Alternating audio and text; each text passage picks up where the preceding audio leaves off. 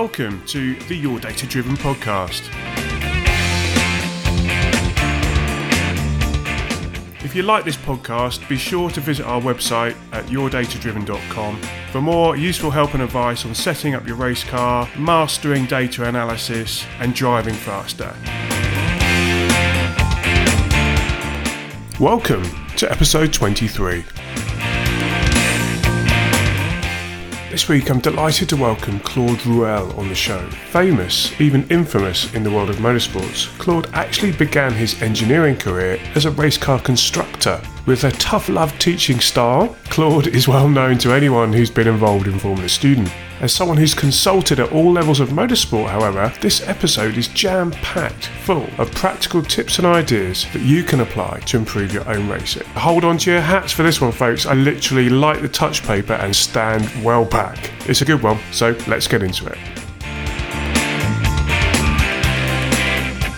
Welcome, Claude. Thank you for having me. It's a pleasure to be here. First time with you, Samir. So I'm anxious and excited to have this conversation with you. Well, I am very, very excited. So there's nothing to be anxious about. Yeah, it's a real pleasure and honour to have you on the show. What we'd love to know about is a little bit about you. So for the people who don't know who you are, and just understand a little bit more about your background and what you've done in the world of motorsports. But also for the people listening, maybe they can get one or two takeaways that they can go away and they can apply. Think, yeah, actually, I hadn't quite thought of it like that before, or that was a nice way of, of thinking about a real problem that I have that I'll now have a super simple way of solving. And I happen to know that you're quite good at making the complicated simple. So that's your gauntlet is laid down. The challenge for this conversation is to try and maybe tackle one or two of those more complicated subjects. We can get our head around them. But first off, tell us a bit about you and your your background. How did you get into racing? All right. I'm 66 years old. I've been working in racing as a professional for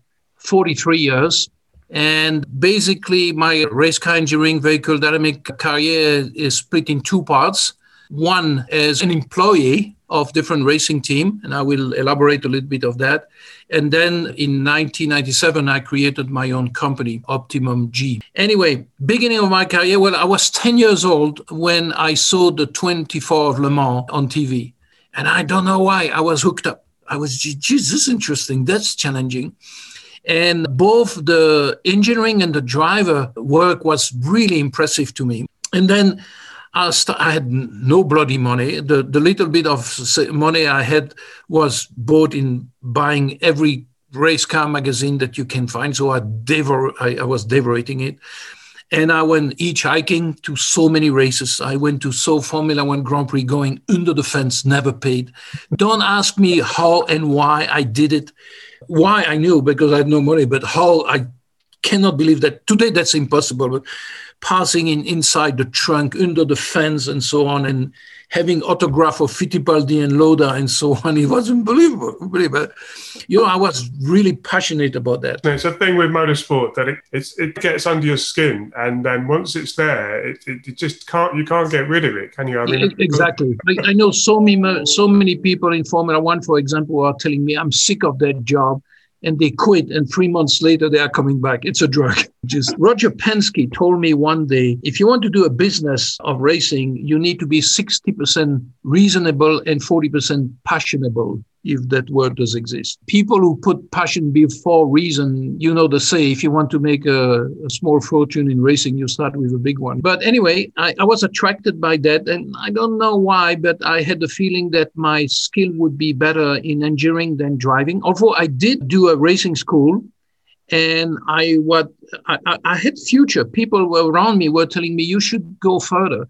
And when I built my Formula Ford, I ended up going to the circuit of Nivelles, and my driver said, "You should drive it." And I drove the car, and I was eight tenths of a second of the of the lap record. But I don't know why I didn't have the guts. I didn't feel like a, a, a Bruce McLaren being both a car manufacturer and a racing driver. I, I was not that convinced I could do both properly or both both properly. I only wanted. So anyway, I went to an engineering school and you said to me that, and I think it's correct, I, am able to explain complex system in relatively simple way. And I'm going to tell you why. And I'm going to shoot in my foot. It's because I'm not that bright. I'm definitely passionate.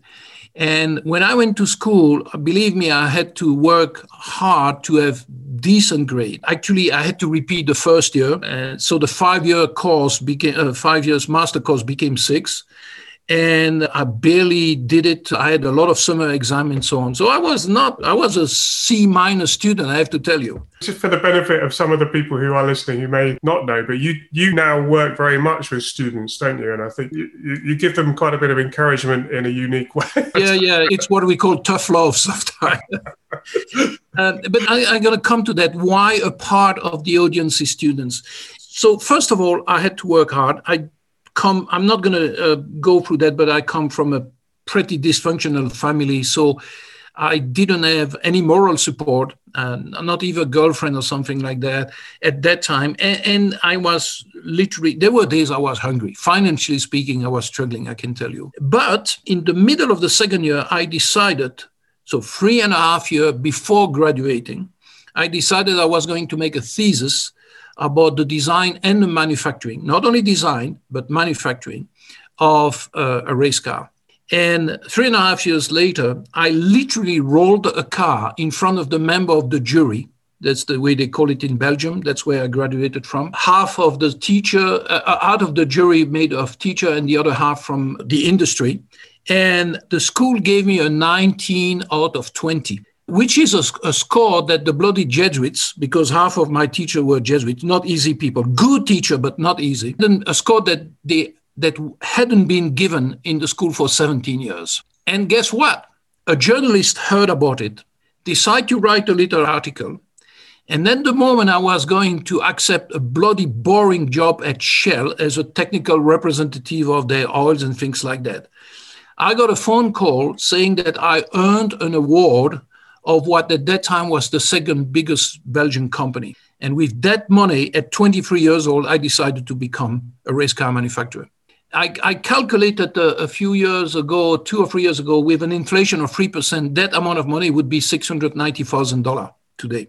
So I had literally uh, heaven falling on my shoulder there. And I, that car didn't have an engine because I didn't have the money to put an engine there, but it was a what we call a rolling chassis. Mm. And here, boom, at 23 years old, I become race car manufacturer. Now, and I went to in phases on that because I'm not only a scientist, absent mind professor, but also I'm a practical guy. And the first thing I did with that money, believe it or not, is that I went to pass my truck driving license because I knew that car, mm-hmm. I had to go to Nivelles, Zolder, Belgium, Zandvoort, Nürburgring, and so on. And I bought a truck. And so I was young, I was dumb, I was very stubborn. I, I, I knew that I was the best, and the best proof is that I told it myself. So I had a little bit of conflict with myself. And I never lost money. I didn't lose tons of money, but I never lost it, lost lose money. But boy, did I learn. I learned so much. I was welding, machining, doing polyester. We didn't have carbon fiber at that time. So 1978, uh, 79, sorry. But I built and I did setup and I started to ask myself the right question about camber, toe, tire pressure, caster, ride eye. So I've got a question for you on this one. So how did you go from that moment where you went on building the car and you have to obviously answer those questions when you're constructing a car because it's here's the wheel and here's the car. They have to go together somehow. But yeah. when you get into it as a competition, it then becomes how can I manipulate that setup to go quicker? So, what was it that made you think, actually, I need to learn a bit more about this? Was there a moment or did it kind of come naturally? In the seminar I, I, I teach, I, I, I come with, let's say, methodology of thinking about that. But at that time, it was in a very, how can I say that? Um, not organized way. First of all, reading mm. a hmm. lot of magazine, being honest with myself, saying, I don't know, but I should, if I don't have the answer, I should at least ask myself the right list of questions, speaking with a lot of people. Let me give you an example. I, am going to be a little bit negative here, but I teach in university uh, recently, uh, two years ago, before COVID, beginning a master course in a university. And I asked the guys, what do you want to do? I said, I want to be a Formula One engineer. Ah, okay. How many Formula One race did you attend, even as a spectator, not even in the paddock? None, all on TV. Ta-da! How are you going to, until you smell and touch and feel and so on? So it's very important. I know it's not, it's an indirect way to answer your question, but it, it, you need to put yourself at crossroad of people who know better or seem to know better. And you can disagree with them, but you have to listen to them. And I, always learn, I say to the kids, if you want to have a professional, knock at the door. The universe is a little bit philosopher here, but the universe will give you, but you need to push the door. You need to make contact with people. And that's what I did. You have no idea the number of people. When I was a student, I met racing driver by hitchhiking.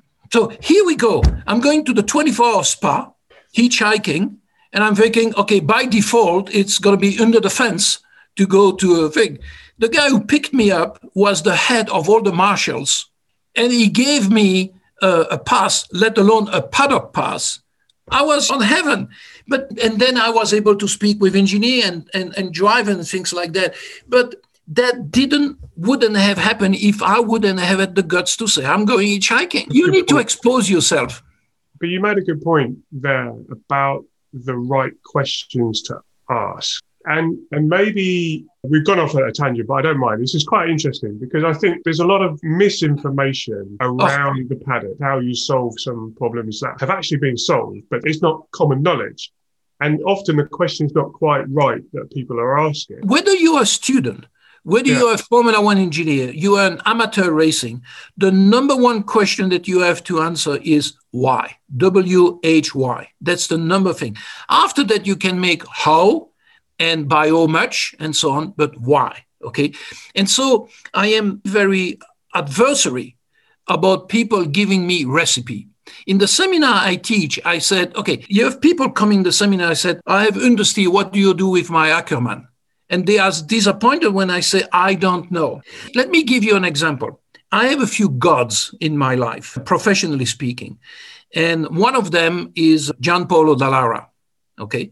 So the guy has 60 years of experience, successful. Everything he touch, it make it works. He's known, uh, Gianpaolo Dallara is known for the car that he produced, Formula 3, Formula 2, uh, IndyCar, and so on. But a lot of people don't know how much he is doing in F1 with Haas, Porsche LMP2, DTM, wind tunnel, and so on. And he doesn't have a, a Dallara name there he said, okay, we take the check and that's fine. So anyway, I asked him the same question. You have understood what you recommend? The guy look at you and said, it depends. It depends of the driver, the car, the tires, the condition, the tarmac, and so on. And so if a guy like that with 60 years of successful experience is not come on buddy that's the answer put more ackerman or two and so on i hate recipe so people come to the seminar sometime asking me recipe, and I don't sell recipe. I resell methodology, and methodology okay. does not necessarily mean system of differential equation. I like math and things like that, but sometimes simple logic and experimentation help you. But if you don't mind, I'm, not that I'm directing this conversation, but I need to finish a little bit the beginning of my story because it's influence influencing the rest. So I did I did build that race car, and as I told you, I learned a lot and so on, winning a few races, but I was not able to fight against Van Diemen works team and so on. I had one set of tires uh, every four races. They had four set of tires per race and so on. And then I had a proposal to help Luigi Racing in the European Touring Car Championship. I went for one race, and apparently I did good job there because the next day he offered me a job. So I sold the Formula Ford company. Uh, it, was not an overnight decision to let my baby go, but I sold it. And then I went to work in the European Touring Car Championship for Luigi Racing with Alfa Romeo. Uh, then for RAS with the Volvo, the mythical flying bricks with Johnny Cecotto and Anders Olofsson, Thomas Lindström, and Ulf Granberg. Gee, my God, I had fun there. Then the Toyota Supra, uh, a lot of fun. Then I went to work for what was my best boss, in my whole career, Hugues de Chaunac, Oreca in Formula 3. Six races out of 12 the first year and the title with Eric Comas, and nine races out of 12 and the title with Jean-Marc Gounon and Eric Ellery.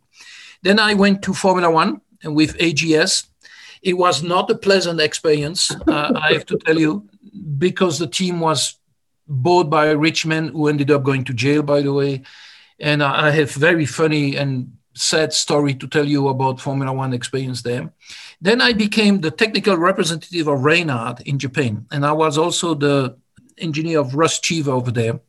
Was very interesting. Very interesting. Working with Japanese could be mind bugging. I have so many funny stories to tell you over because Japanese, they don't say no. It's always, we think about that, we will let you know, and so on. No, it's digital. A woman is pregnant or not pregnant, okay? Can, she cannot be pregnant. So we make a decision. We put the new wing or we don't put the new wing. And they are totally thrown out of their house by that kind of attitude. But it, it worked. And then I came in IndyCar, where I worked for five years with uh, Stefan Johansson at Bettenhausen and, and Arie Luyendyk also, and so on. And then something happened when I was still in Europe, I was becoming very friend with the people of Pi Research because what interests me is not only simulation but validation. People come with so many solutions, but you need to close the loop and you need to validate that. Guess what? At that time, Pi came with the black box. They were the first industrial people doing it, not doing it very professionally at a high level. The black box. I said, okay, here you go. And I was going to Cambridge quite often. When you say the black box, you mean data logger? Data acquisition, yes. Black box is the, the common word. Yes. And, and they asked me to come time to time to evaluate beta version and so on. I didn't want to be paid by them because it would have been a problem because I was a race engineer and then if I work, I have two salaries at a certain time. One is going to say, uh, "Who are you working anymore?" So they paid for my fees and so on, and I was a beta tester of their stuff. But the team I worked with, they liked it because I came back with free of charge update software, some sensors, and so on and so on. Anyway, and then at the moment they went in IndyCar, you my god at that time i remember we were at long beach in things like 96 uh, something like that there was 36 car on the grid and there, we had 43 cars. Uh, so seven team went home Saturday night. So do you imagine? And each team in IndyCar have a spare car. And the problem is that PI was sending tons of uh, things there. But then there is a lot of money in the United States, but most of the time it's well used. And the team were coming back to PI saying, well, we spent that much money with you, but it doesn't make the car going quicker. So because they, they knew me, they said, Claude, can you make a little inquiry about why the people don't use the data acquisition properly? And I knew the answer, but I had to make it a formal inquiry. And the answer was simple. At that time, despite sensor and so on for a quarter million dollar on a car sometimes, the, the guys were often comparing the blue trace with the wretches. Oh, look, the blue driver brakes earlier and he turned the steering wheel more and he accelerate earlier. I said, well, wait a moment, you can do much more from this sensor. The problem is that if you don't know what's a roll center, a slip angle, and an anti-dive and anti-squat, so they said to me, can you teach a seminar about that? And I proposed them a, a three-day seminar, two days on vehicle dynamics, the basics, and then the third say, okay, now that you understand the basic, how can you use the data to improve your car and your driver? So I went the tail between the leg in 1997, October 97, giving my first seminar. And I, I, with my little bit of French accent, I was concerned that the good old boys of NASCAR couldn't understand what I was saying. I was freaking out. You say you, I'm pretty uh, outspoken guy, but every bloody seminar I teach, I'm freaking out. You have no idea. The first 20 minutes. That's like if when you're a racing driver getting nervous. I think I've got a question beyond the black box. So, what kind of data was being logged? Okay, that's going to, I'm going to answer your question by asking another question, by repeating a question that I'm very often.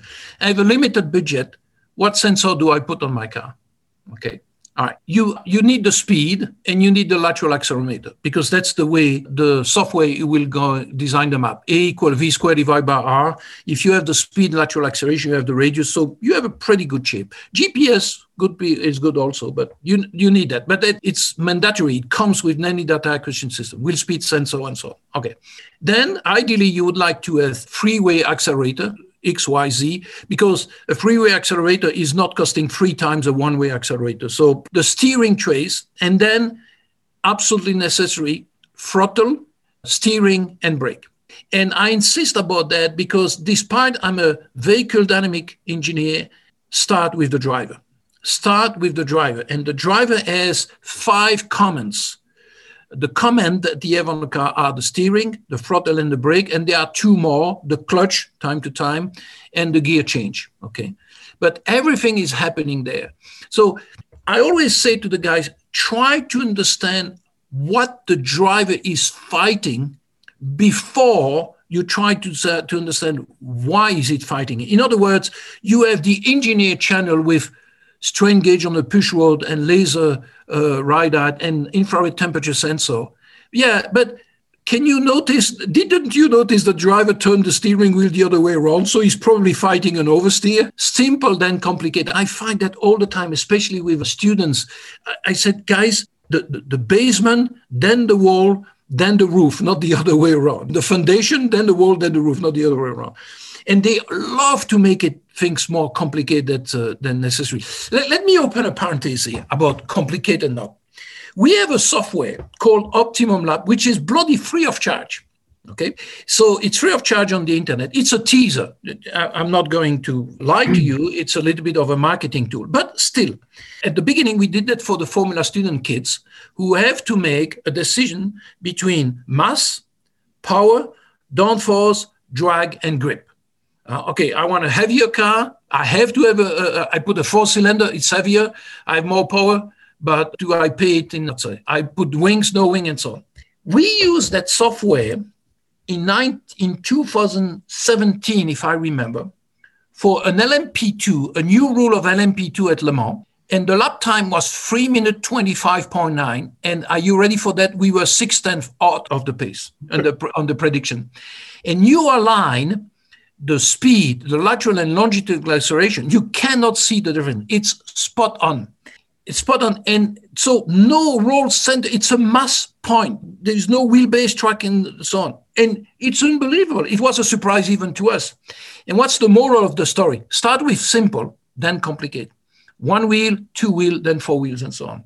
But anyway, so let's go back to the sensor. So driver first, people, then the money, people, then the machine, not the other way around. And that's the same thing when you are building a team people. I, I was contacted uh, a few years ago by a NASCAR team. The guys were struggling, and they asked me to help them. And I went over there, and I said to the team owner, "Buy 20 books of Who Moved My Cheese." I said, "You have technological problem, but you have mon- people problem before you have engineering problem. You need to work on your team before that. So people, then the mo- people, then machine. So." Same thing for race car engineering. Start with the driver. So throttle, steering, brake. Okay, number one. And the good thing is that, and we teach that in the seminar, uh, is what we call KPI, key performance indicator, not the kingpin inclination, uh, yeah. KPI. And it helps you to say, okay, look, the lap time is the last number which never lies. Maybe you cheat, maybe you had a draft, maybe uh, you had a qualified tires that nobody knows about. It doesn't matter. It's 132.5 it's 132.5 that, that's a fact. You cannot deny it okay? And but what is even more important is the lap time consistency it's not the pole position it's the lap time consistency especially in endurance racing and for example one of the things we work a lot is tire degradation and you would be uh, amazed how much tire degradation is created by the driving style. For example, we have been working since 2008 with Goodyear Dunlop, especially in LMP2, and we have been helping many races to win championships against Michelin, which is Michelin, that's the god. And when we started to collaborate with Dunlop, we were nowhere. We were really the challenger, and we ended up kicking the butt of the doomed them a few times and win many championships. And if you speak to Goodyear Dunlop, they will tell you Optimum G is part of that. But anyway, tire degradation, you tell the driver, take it easy for the first two, three laps. Especially if you start with relatively low pressure, because if you hit the curb with low pressure, you can literally break the carcass. You go to Sebring, for example, and you take it easy the first three, four laps, and you make a 28 laps stint and you are very performant in the last three quarter of the stint. And sometimes you can make a double stint with it. But you attack like crazy in the first few laps, and yeah, you are at the head of the of uh, the group there. And then the last ten laps, your tires are going to agonizing. It's all about the way you build the temperature and the pressure in the tire makes a big difference. And guess what? It's all about the way you turn the steering. Let me tell you a story. You're gonna love this. A good friend of mine is Oreste Berta. Okay, I need to tell you that story. This is funny, very story. This guy come to a seminar in 2002 in Barcelona, Oreste Berta's son.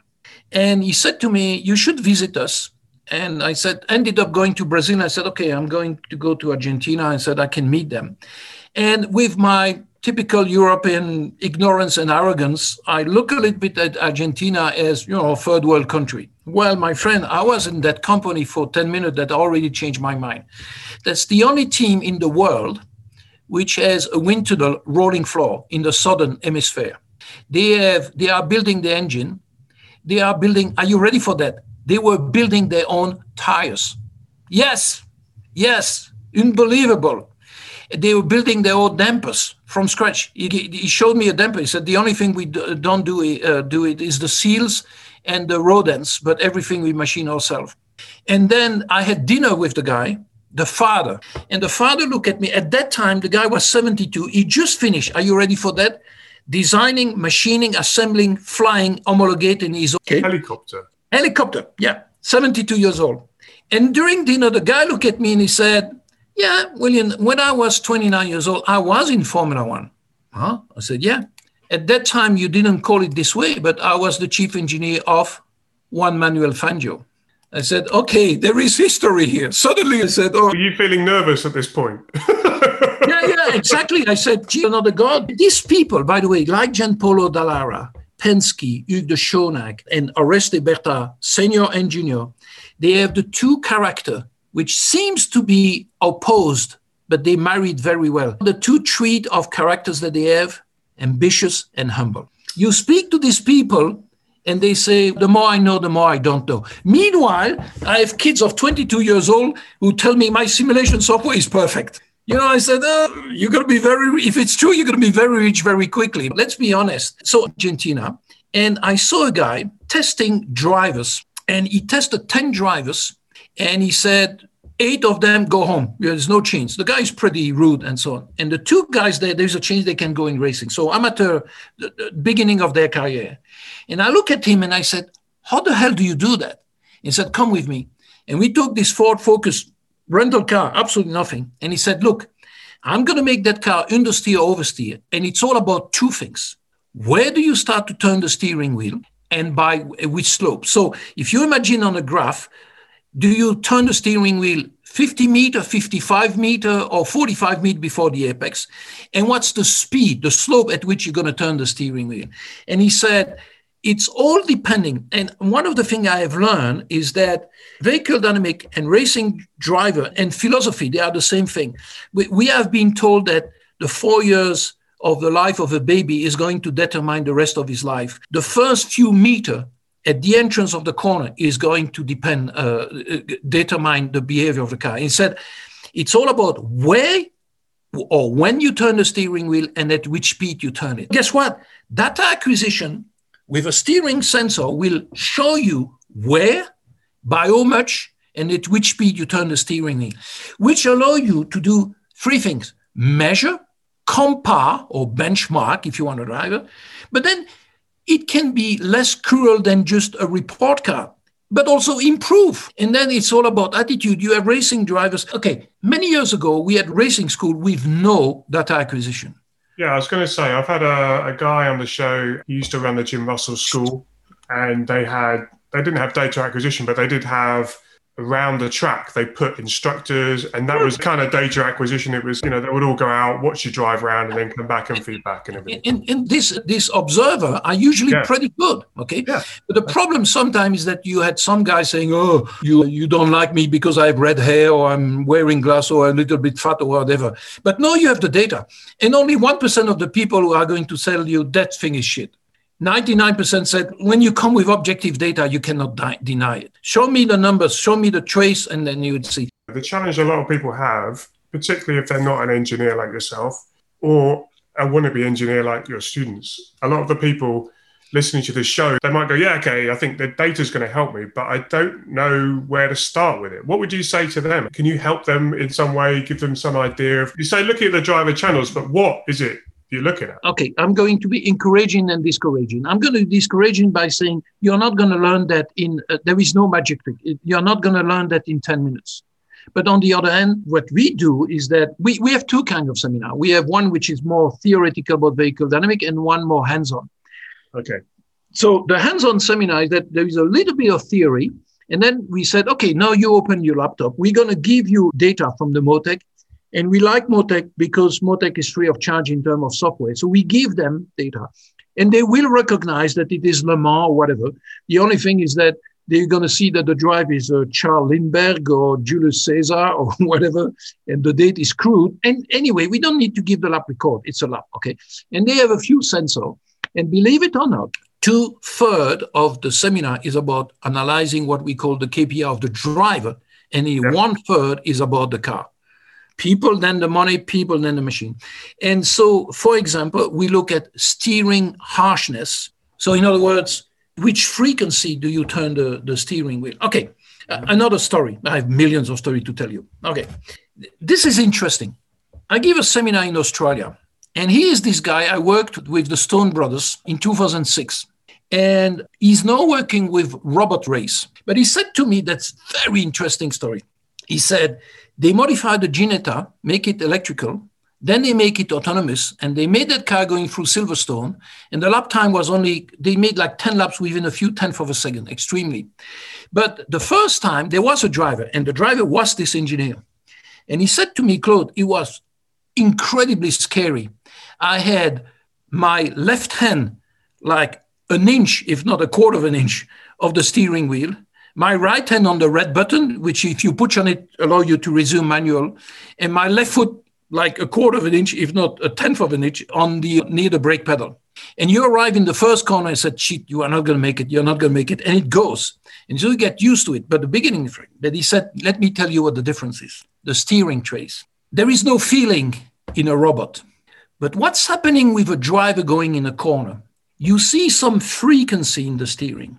The driver doesn't need to turn the steering. He doesn't need. But why does he did? He said, if I turn the steering wheel and the car obeys to me, then I'm confident that next lap I'm going to go a little bit faster. I'm going to put my throttle at 78 instead of 75. I will have the guts, and I'm polite, to go a little bit faster.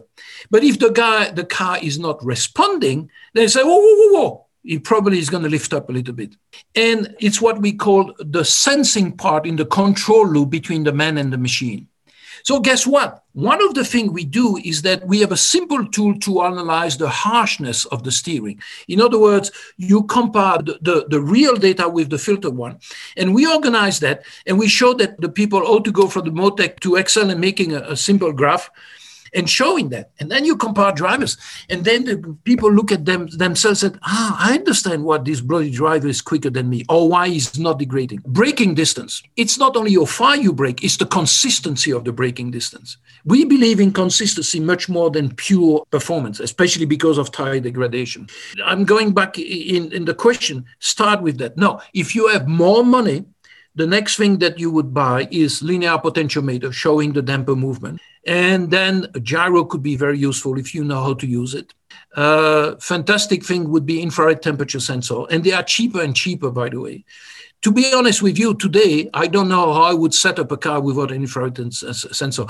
It's very funny because the first time I used infrared temperature sensor with Furniture Row, Mamma Mia, we speak about 2007 in NASCAR they look at me and they said, It's embarrassing. What do you mean? It's embarrassing because we do in one day of development what we were doing in seven days. Because before it was like testing and carpet bombing. We try all the solution until the driver is happy. What metric are you using on the infrared? This is just a this is a genuine question because it's a new thing for me that I've not used, and I'm curious about this infrared sensor on the car versus taking a tire or temperature sensors in the pits. And and the question is, what is the benefit of having it on the car and, and how okay, do you do anything with it? I will answer that question by telling you a story.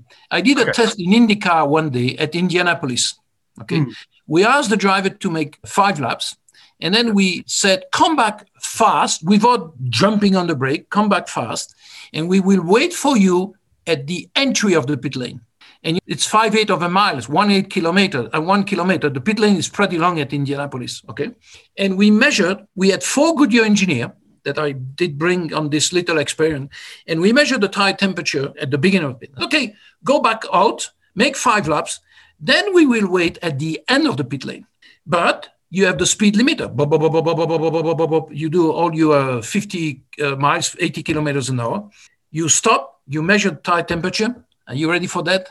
40 degree C, not Fahrenheit less, less. 40 C, C. Let me tell you this. If you speak with a race tire manufacturer, he will tell you that 80% of the grip come from the hysteresis and 20% from the adhesion. And the hysteresis is about, I'm going to put that in simple language, all the molecules of the rubber banging into each other. Okay. And then it's like you put 20 people in a nightclub, you have heat. You put 200 people, you have more heat, the same. The more you have the molecule banging into each other, uh, okay, yeah. And the hysteresis is measured by putting your core temperature inside the tire, one or two millimeter inside it. That's correct. The problem is that it's not giving you an, an answer live it, because your track is not circuit. The infrared has the advantage to measure live, but it has the disadvantage to measure the temperature, which is not only one part of the story. Twice in my life, one in Europe and a few times in Japan, we had infra uh, sensor which were embedded in the tire of the time of the vulcanization. Okay, so we were measuring the core temperature of the tire as the tire was running, but it costs a lot of money. It doesn't last very long. And I'm not to tell you, but we calculate at 300 kilometers an hour, you have 2,500 G there of radial acceleration. And so when the sensor leave the compound, it goes on Mars or Jupiter, or it's you don't find them anymore. But it's very instructive. But we are speaking about I need to say that to explain, but don't give up measuring your tire temperature in the pit lane. Okay. okay. You still will learn things, but be aware that it's not the reality. Infrared temperature sensor is a big advantage to show you live what's happening at every second, every tenth of a second, uh, every meter of the racetrack, but it's not giving you the reality. That being said, the number one advantage of infrared temperature sensor when you have three of them is camber. Camber. We were speaking earlier about this. We, we were speaking about this recipe that people use the inside temperature should be 10 degree or 15 degree more than than uh, I use a 3.2 degree of camber in Michigan in uh, 1958 so I repeat the yeah and they cannot answer why. People tell me the chassis torsion stiffness should be x time the roll stiffness of the spring and the anti-roll bar and I said why. Because I read it or I heard it something. That, that's not going to work. You, you, I don't know that you're going to have the right answer but you didn't ask yourself the right question. Anyway, infrared temperature sensor, the biggest thing is helping you have the camber. Why do you put negative camber? You put negative camber so that when you take into account the roll of the car, you come with a tie which is nearly perpendicular to the thing. And then it is very simple. The perfect, okay, in very simplified term, I don't, this is way more complicated, but simplified. That's the problem, right? So this is a good example. When you know the answer, it's really difficult to explain it because you know that to do that, there's all these edge cases that you're having to ignore, like a generalized theory, but it's not quite right. And that's but I'm like- going to give you the simple answer. the simple answer is sufficient to, to make progress. Perfect. You want the biggest contact patch as possible. Okay. But you want also the most homogeneous distribution of the force inside that contact patch. And guess what? That will happen when you free infrared temperature sensor are showing you the same temperature. And where do you need the grip in the corner? And in order to have an equal temperature across the tire in the corner, you will necessarily need a little bit more in the straight line and when you come back to the pit. Okay. And that's why one of the, the thing about infrared temperature says, no, I know the public uh, listening to this thing is mainly amateur. I'm going to tell you, I knew from the beginning that we were going to speak about time. The cheapest way, but not the easiest, but the cheapest way to gain performance and even more than that, performance consistency is tire pressure management.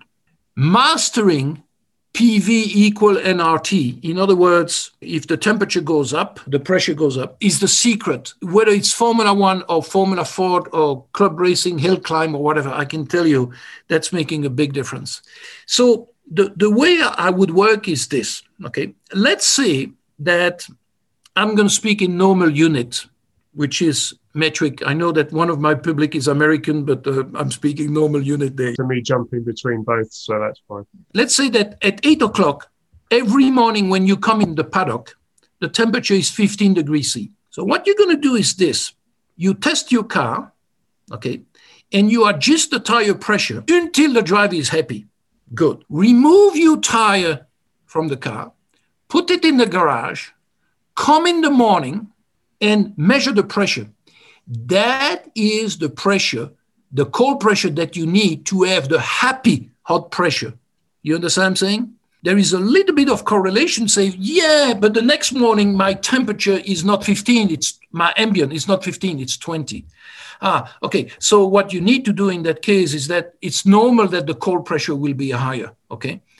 And it's possible that the day you run the, the race, yesterday in FP3, it was uh, 25 degree ambient. No, it's 35 degree C ambient. So you're going to have a different target. And there's little trick about that. But simple, that's the first thing you want to do. Tune the, the, car with tire pressure. Unless you have a very heavy aerodynamic car, where in that case, diet is important, very important. But tire pressure is number one thing to do. So until your driver is happy with the tire pressure, put it on the side. And the next day, that is your cold pressure as a reference. And then it goes up or down a little bit, depending if the at eight o'clock in the morning, your temperature is higher or lower. So I present the thing in a simple way, but believe me, if you apply that, you already are making a, a, a, lot of progress. The other thing that you have to be very careful is what do you put in your tire? Because the problem is that PV equal nRT is the equation of ideal gas. And the problem is good old boys, unfortunately, some are not on this earth anymore. Friend of mine, which were who were working at Goodyear, they told me a story. They were at the Nürburgring and the tire, the Formula One tires, which were uh, manufactured at, in Wolverhampton at that time, were carried through trucks, a closed truck through Belgium. And it's always ra- raining in Belgium. And by the way, Spa is the piss pot of Belgium. So it's always raining during a race in Belgium. And anyway, so despite the weather was nice in, in Nürburgring, there was humidity going in the truck and therefore in the tire and they said they were taking the pressure off the Tyrrell, the Matra, the, uh, the Brabham, the Lotus, the McLaren. It was all over the place. And the reason for that is that if you have one drop of water on the left front and two drop uh, on the right front for the same elevation of temperature are not going to have the same. So you could use nitrogen. It's very expensive. I wouldn't recommend that. But just putting this vase with big block of salt at the exit of your compressor to dry up the air I've not heard of that. So you put like a pot of salt. At the exit of the compressor, you have this kind of vase, like a big jar, let's say yeah. this way, and the air goes in there and it's dry up the air. It's not perfect, but it's better. And you're going to have 8% of humidity instead of uh, 70. If you uh, put your tires on the rim the day uh, it's raining, guaranteed you have tons of humidity in there. In NASCAR, for example, they inflate or deflate the tire several times. If they do it in Phoenix, in Arizona, where the air is dry, they're going to do it like three, four, five times. But if they do it Michigan, and Michigan in August near the lakes and so on, it's very humid. It's not tropical, but it's humid.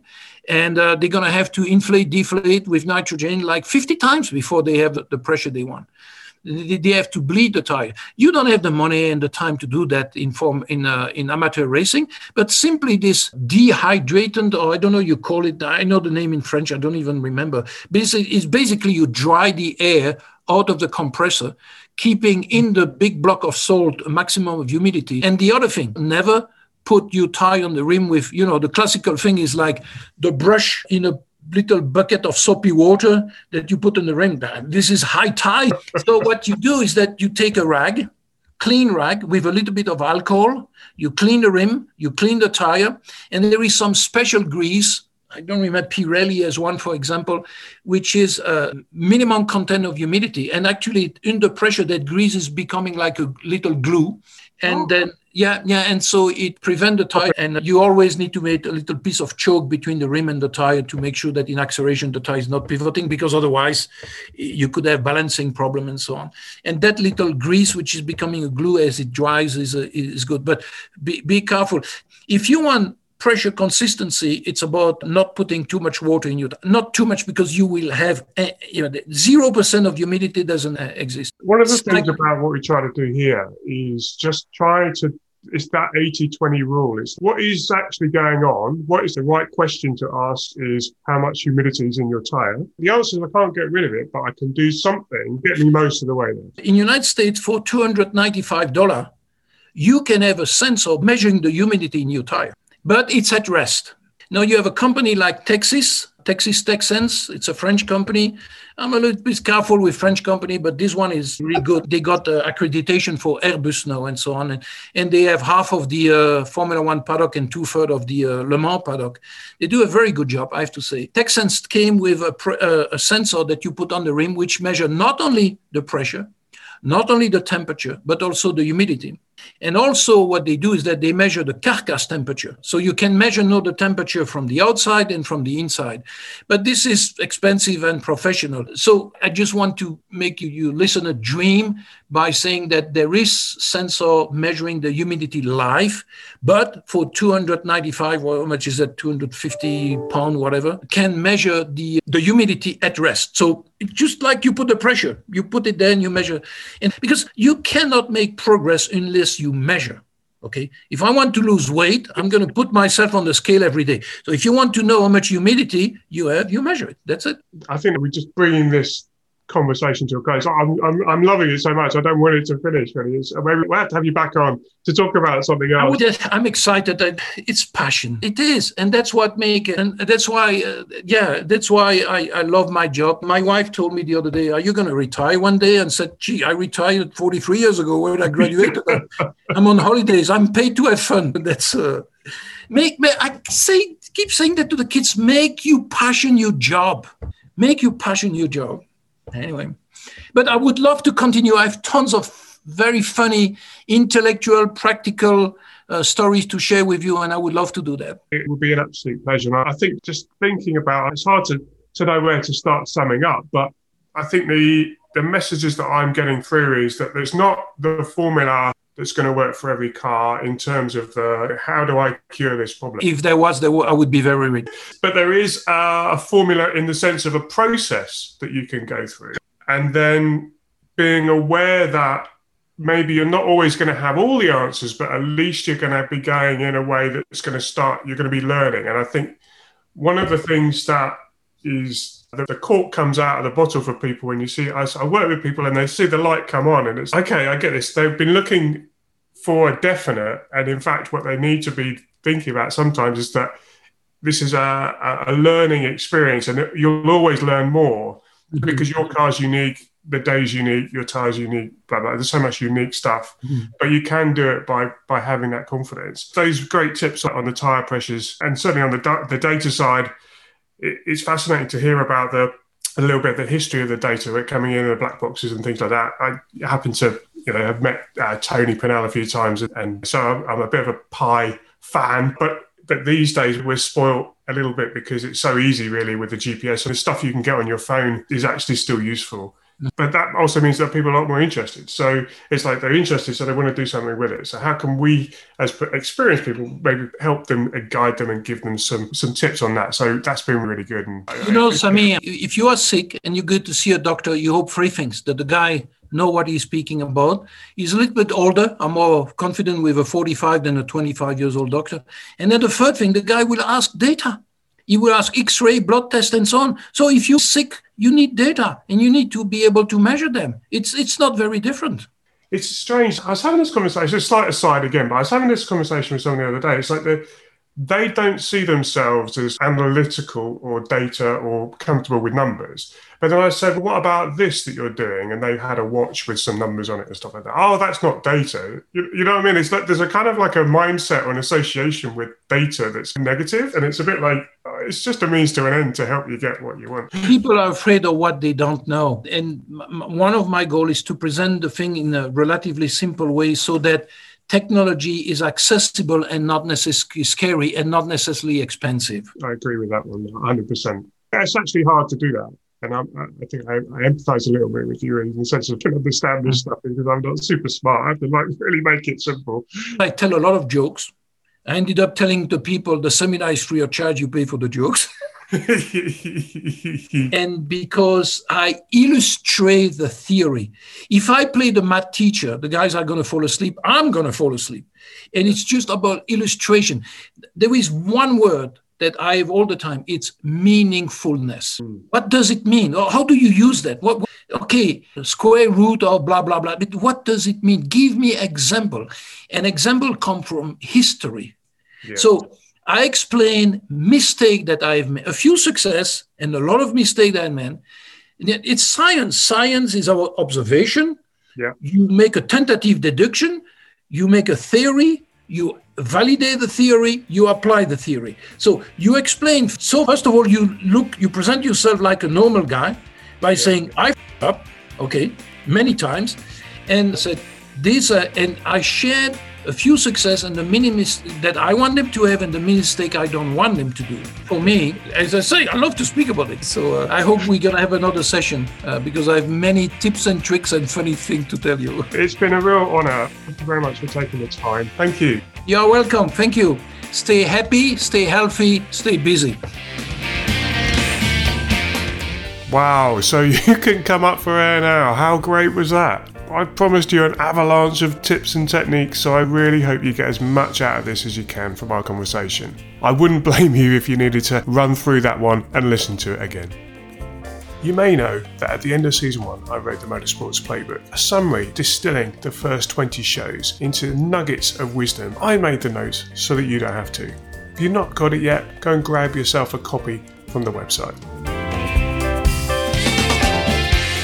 If you like this episode, be sure to subscribe to the podcast and visit us at yourdatadriven.com.